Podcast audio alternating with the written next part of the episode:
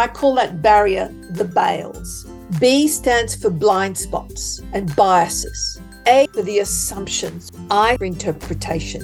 And there's your limiting beliefs. And these get in our way of achieving whatever we want to achieve. Urban Jungle brings stories from people around the globe that design and build a better world. I am Magda Flores, and this is Urban Jungle. Welcome.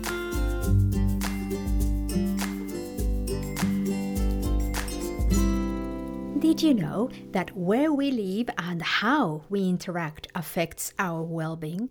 Yet, when we talk about well being, we tend to talk about me. Well being is about we, the community and the environment we live in.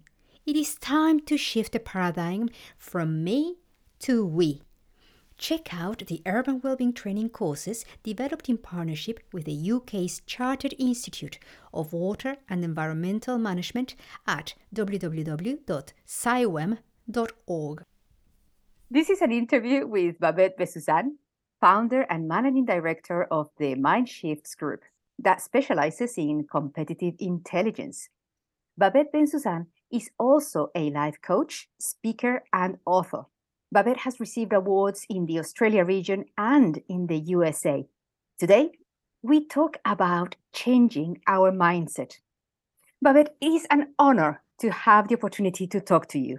Hello. Oh, look, I'm delighted to be with you and to discuss one of my favorite topics that I can talk about underwater. So awesome. We need you. We need you all the time. Thank you. And as you know, to break the ice, would you like to share a place you like to visit near where you live?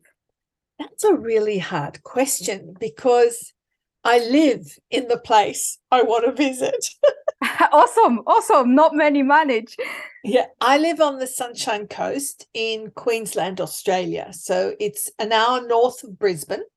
It has some of the most beautiful beaches. It's a regional area and they grow the most fabulous food here as well. You know, it's a pineapple region. Um, what can you ask for? The food is outstanding. It's a regional area. There's only a population of about nearly 300,000 in the region. So it's just fresh air. You know, I come from Sydney. well, I now have absolutely no excuse to postpone and postpone going to Australia. I think I'm going to oh. set my mindset and say, Good. and I need your help to say, what do I need to do to say in two years' time? I will not interfere with myself and say, I'm going to go for it. Okay, so I've got some questions. What do you think is getting in your way Ah, I am very good at saying I'm busy. You know, I've been to a three month walk from Canterbury to Rome. Yes. So now I'm thinking, well, this year I'm doing the other side of the boot. I'm doing the south part. So I'm going from Rome. The idea was to go to Istanbul, but I haven't got enough time. So I'll only do a third of the walk. So just the Italian part to this very south. Right. Yeah. And then next year there's another thing. And um, for the winter, I might be going to Puerto Vallarta. And then that's a that's two years gone. That's it. So, therefore, you won't be able to make it to Australia in the next two years. But would it be possible for you to make it to Australia in the next five years? I then have to work hard. So, it sounds to me like I'm beginning to get tasked here. I would put a date. Yeah. Yes, yes, within the next five years. And then work very hard in order to. There are lots of walks. there are lots of walks in Australia. Let me assure you. I think in Australia is the other way around uh, trying to be very selective and making very short walks because otherwise I could definitely spend a lifetime walking there. Oh, that's possible. I mean, it's a huge country. It's as big as the United States with only a population of about 25, 26 million.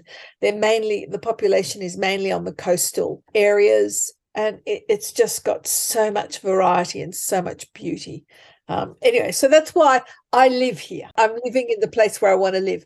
You have lived in Sydney, as you mentioned, and in other parts of Australia, but in other places. So, how do you think living in these places actually shaped you? Tell us a little bit about Morocco and the other exciting places. So, firstly, I was born in Casablanca, Morocco. Um, and then when I was 11, my father, who was a professor, decided to take us all out of school and we did a year traveling Europe. So we had three months in Italy, three months in France, three months in Spain. And so we were able to pick up languages differently and quickly. Coming from a French background, I was used to speaking English and French at home anyway. Different cultures, different foods, that helped me. And then I lived in Zurich in Switzerland for a year, went to school there for German. And then I've lived in Los Angeles for two years, um, working for the Trade Commission there. And I've always traveled. Every year I've gone somewhere. So, you know, and I'm still traveling. We're off in three weeks to Israel and again to visit Morocco. And we're going to stay in Singapore as well. Different cultures. I'm very fluid in that area how did you come about setting up the Mind Shifts group? To be honest, as a woman, I knew when I was doing my MBA that there was no way I'd make it to the top. There'd always be something in the way unless I got a mentor. And they were few and far between, a, an honest mentor. And so uh, when I was doing my MBA, I realized if I didn't start up my own business, I'd never create the long term career path that I wanted, which was to be a recognized expert. And when I was doing my MBA, I thought, okay, let me start my own business. So I started my own business. Right. I have to say, the corporate finance professor said that I was stupid to do so while I was doing an MBA and in a recession, mind you. Oh, no. and, we did it. We did the the Mindshifts group as an entrepreneurial uh, startup in the MBA as a, as an idea, and the professor only gave us a B because he didn't think that the name Mindshifts was that good. He didn't think that we were able to differentiate. But guess what? Ten years later, he apologized. Awesome. What mindset did you have at that moment in time to ah. be able to go against the waves I think my travels and the different cultures and everything gave me a much more open mindset. Always have been fascinated with strategy and mm. competition, and particularly then competitive intelligence. So I was passionate about it. And so it was quite easy to set up a business. And then, you know, I started, I spoke to people I knew, I referred, there were referrals. And, you know, within three months, I was making money. So, you know, I, I broke even. I gave myself six months that if it didn't work within six months, I'd go back and get work and I'd put the idea aside. Well, here we are 30 years later. What is fantastic is that there were barriers and we all face barriers, but you went over them, under them, around them, through them, you you you had this positive attitude to go through. And some of us may have a positive attitude but that might not be enough. Look i hear what you're saying. Having a positive attitude in all honesty is 95% of your hurdle. Because if you think you're not going to succeed then you're dead right. But if you're going to give it a go and no matter what overcome the obstacles. Because there were people that objected. You know as i said my professor in my mba of corporate finance said what a crazy thing to do in the middle of a recession. Set up your own business. You know people were being retrenched. There was a whole lot of issues then and this was in 1992 wow. 30 years later i'm still running. But it's not just the positive mindset. It's it's a positive mindset with a determination Okay, I'll give you a, a big tip that really helped me. The first thing I did was I had a vision of what I wanted to be. I wanted the Mindshifts Group to be a small boutique consultancy specializing in strategy and competitive intelligence in the Australian market. So I'd set the framework. And then I said I wanted us to be renowned experts in our field. So then I said, okay, from a marketing perspective, what do renowned experts do? They write, they speak. But before you write and speak, you must be informed. So I spent time reading. I went to the US to conferences to learn. I did all the things I had to do. It's called positive attitude with determination. it must border a little bit on stubbornness. We need a, a drop of stubbornness. Uh, yeah, it is a little drop of stubbornness. I call it determination. That's much better. yeah. Uh, but you have to have a plan. And I had a plan. I knew exactly what I wanted to come across as.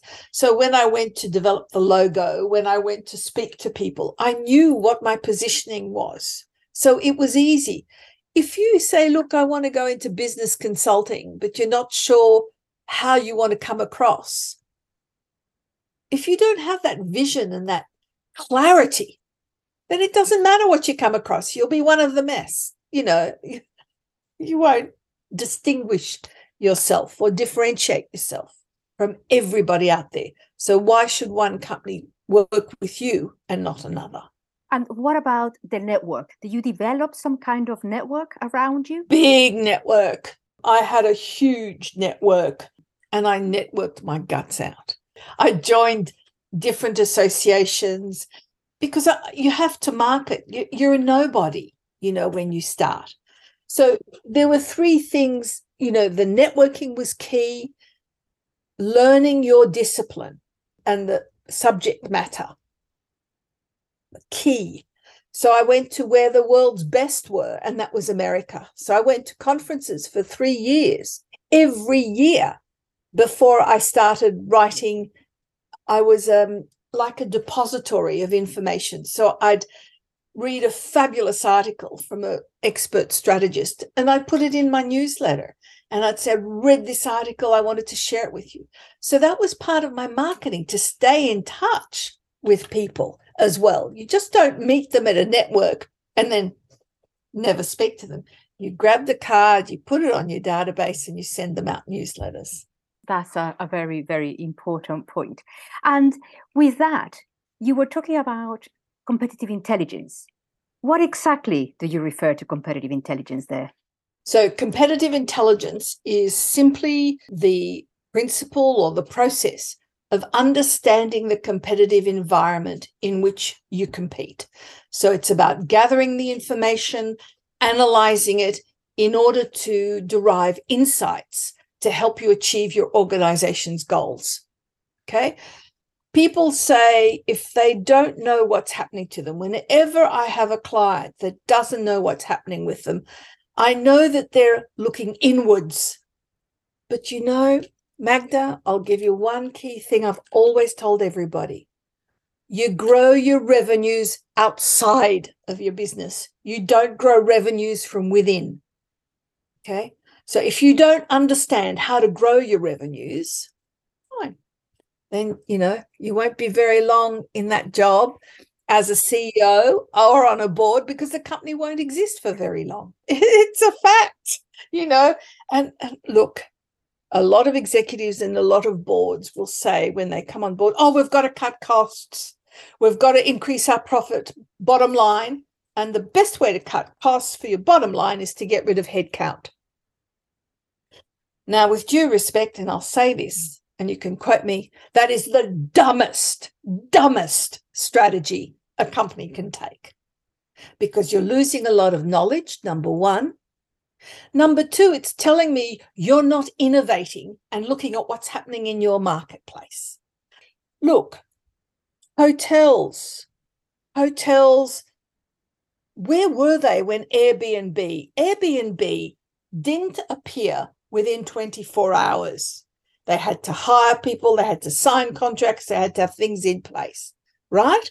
So, what were hotels doing that was innovative that could block Airbnb? I don't know any. Uber. What were co- taxi companies doing? Uber didn't come in 24 hours. It takes months. Elon Musk with the electric car didn't happen overnight. Nothing happens overnight. A new drug doesn't happen overnight. Even the COVID vaccine took three months. For goodness sake, you know, what are companies doing to grow their revenue? Yeah, I'm on my hobby horse. Sorry. Well, they sit on their hands for a long, long time. And then they retrench people. Yeah, yeah, absolutely. And now, for example, with all the artificial intelligence, the open AI, there is an ability to investigate and do certainly preliminary research, which might be biased. Of course, it might be. But now lots of people can get onto understanding things much quicker. I agree. I agree. And it's easy to learn what AI and people are using AI for the most amazing reasons. So someone I was speaking to the other day used AI like what do you give to twins for their first birthday? And they asked Chat GPT and the ideas were fabulous. Fabulous. you know, you'd be surprised what you. So it's not just business, it's personal yes. stuff, you know, and gifts. And, you know, how do you write a, a sympathy card? you know, you want to write a sympathy card, you ask Chat GPT and you just reword it to your thing. And for work wise as well. However, Chat GPT and the AI will only be able to do stuff that's published. So in the past. Yeah. That it's been published or it's been on the internet. To really understand innovation and where the future is going, you need to do a little bit more than that. You need to be speaking to people as well to see what their thoughts are. But yeah, there there is a lot. I mean, if you're accessing Twitter and Facebook and social media, you are getting some of the soft human aspects of where things are going. But it's just fascinating. It really is fascinating. It's trying to get rid of the rubbish and trying to sieve out a little thing that might be somehow relevant, a thread, probably. But you're right. But that will thread or that relevance will only occur, will only occur if you're thinking a vision down that path. If you're not looking at innovation, if you're not looking at opportunities in your line of business, then yeah, what are you going to look for? How will that snippet, that piece of interest and and information come up? How will you pick it? Because you're not. You'll be no more than gossip. Correct. Correct. Well, you won't even see it. You won't even mm. see it because you have no direction. It's like looking for a needle in a haystack. Are you looking, you know, you're saying instead of let's say you're looking for a needle in a haystack and you're saying, now where is that ruler? Well, hold on. You weren't looking for a ruler. You're looking for you haven't defined the problem properly. And that's an issue always. And do you think that's why 1% of us actually follow our dreams? Is going back to this vision that you were talking about, to not being able to define what we want. That's the reason people don't make their dreams a reality. I would agree. I think people wish for certain things. And sometimes I often think they wish for the wrong thing. I have people who, let's say, I'll give an example. So, one person I'm coaching right now is wishing to achieve great sales, be a great salesperson, but they're having difficulty. And the reason is because they don't want to really be a great salesperson. They want to be a life coach. Oh my. So they will be putting in all this effort for something that at the end of the day, maybe 10 years later or 30 years later, they realize, oh, that's not what I wanted at the beginning anyway. Bingo. That is just so shocking and sad. It's a waste of time. Good. You got it. A lot of people do that with their business. A lot of people do that with their jobs. You know, I want to get on boards. Well, do you really want the problems of governance and everything? Is that what you really, really want to? Well, I really would like to paint or go on walks and hikes. Okay. We do not understand how our mind works. The fact that we don't have the ability to think, because there's a barrier that it's much more profound there. Correct. And for me, I call that barrier the Bails. B A I L. And because we've got many I put a little S on it, okay? Bails. And Bails stands for this. B stands for blind spots and biases. We all, irrespective of who we are, shape, size, whatever, we have biases and we have blind spots. A stands for the assumptions we make about the world around us and about our own abilities I stands for interpretation. Now, what I mean by an interpretation, let's say your boss walks past you and has this dreadful look on his face. And you go, My God, what have I done?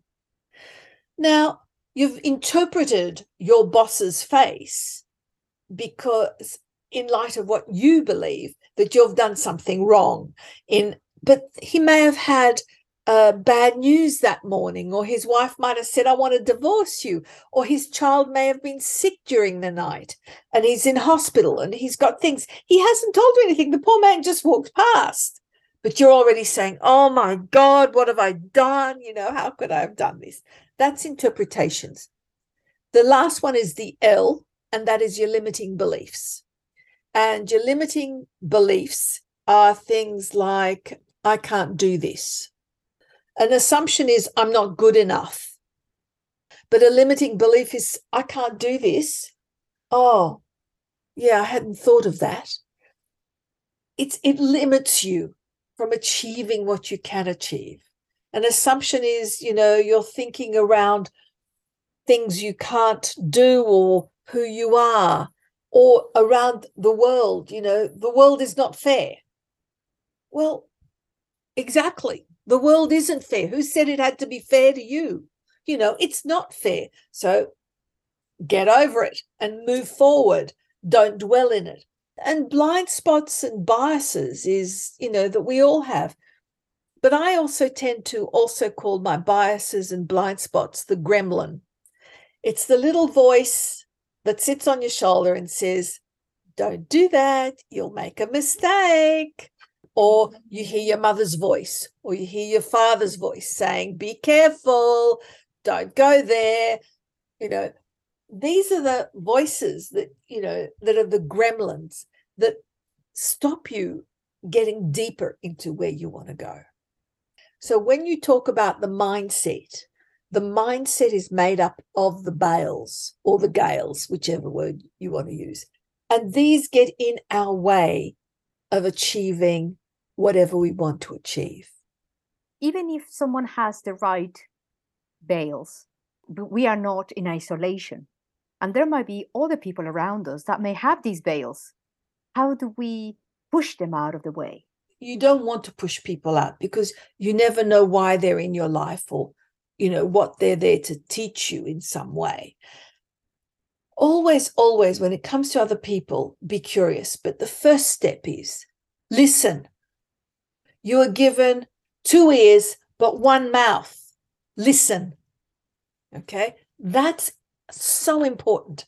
Listen to what people, and then be curious, ask questions. So, what made you say that? Oh, that's interesting. How did that make you feel? I saw that you were really rude with that person. Are you feeling hurt?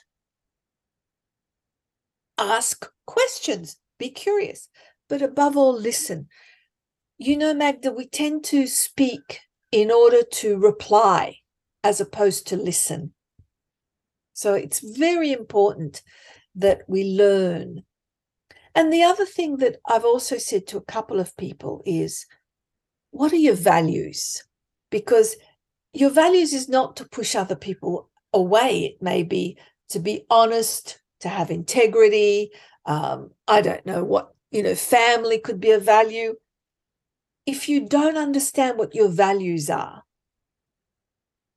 then you have a problem with your bails and then you have a problem with listening. So, but look, if any of your listeners would like a values sheet to work out what their key values are, please, they're welcome to go to the website mindshifts.com.au and have a look and send me a note and I'll send them the values sheet that they can try and work on their values. I tell you what, I have a few people that I would like to distribute that to, and that would be really, really insightful. We are amazing humans. We can achieve the amazing, uh, most amazing things, but we do sabotage ourselves really well. Look, I think the key things to summarize Be very clear where you want to go in the next three to five years of your life. That's number one. Number two, look at the bails that you may have, try to understand them and look at your values and how they impact and, and live by your values. Don't, don't suppress your values. And then listen first, be curious, and ask questions. Absolutely awesome. What's next for Babette Bensoussan? Well, let me say also, it's interesting. I was just thinking as you asked the question that it also works for competitive intelligence, you know, going back to the subject of strategy and competition. Understand where you want to go, look at the blind spots of the organization, listen to what's happening in the marketplace, ask questions, and then you can move. So, you know, it works for both, whether it's people or organizations. And that's why I love the topic of decision making. And so for the next three years, five years, I want to become known as, you know, renowned as the decision making maverick, working with people and organizations around decision making. I love it. If any listeners wants to get into coaching or would like some coaching, I offer a complimentary session. Mindshifts.com.au Thank you very much. If I can help in any way, I'm more than happy to. This is Urban Jungle with your host, Magda Flores. Thanks for joining, and if there is a topic or people you would like to hear from, all you have to do is drop me a line. My email address is urbanwsolutions at gmail.com. Urban environments need your help. Be part of the solution check out our training courses on urban well-being, developed in partnership with CIWEM, the UK's Chartered Institute of Water and Environmental Management, at www.ciwem.org.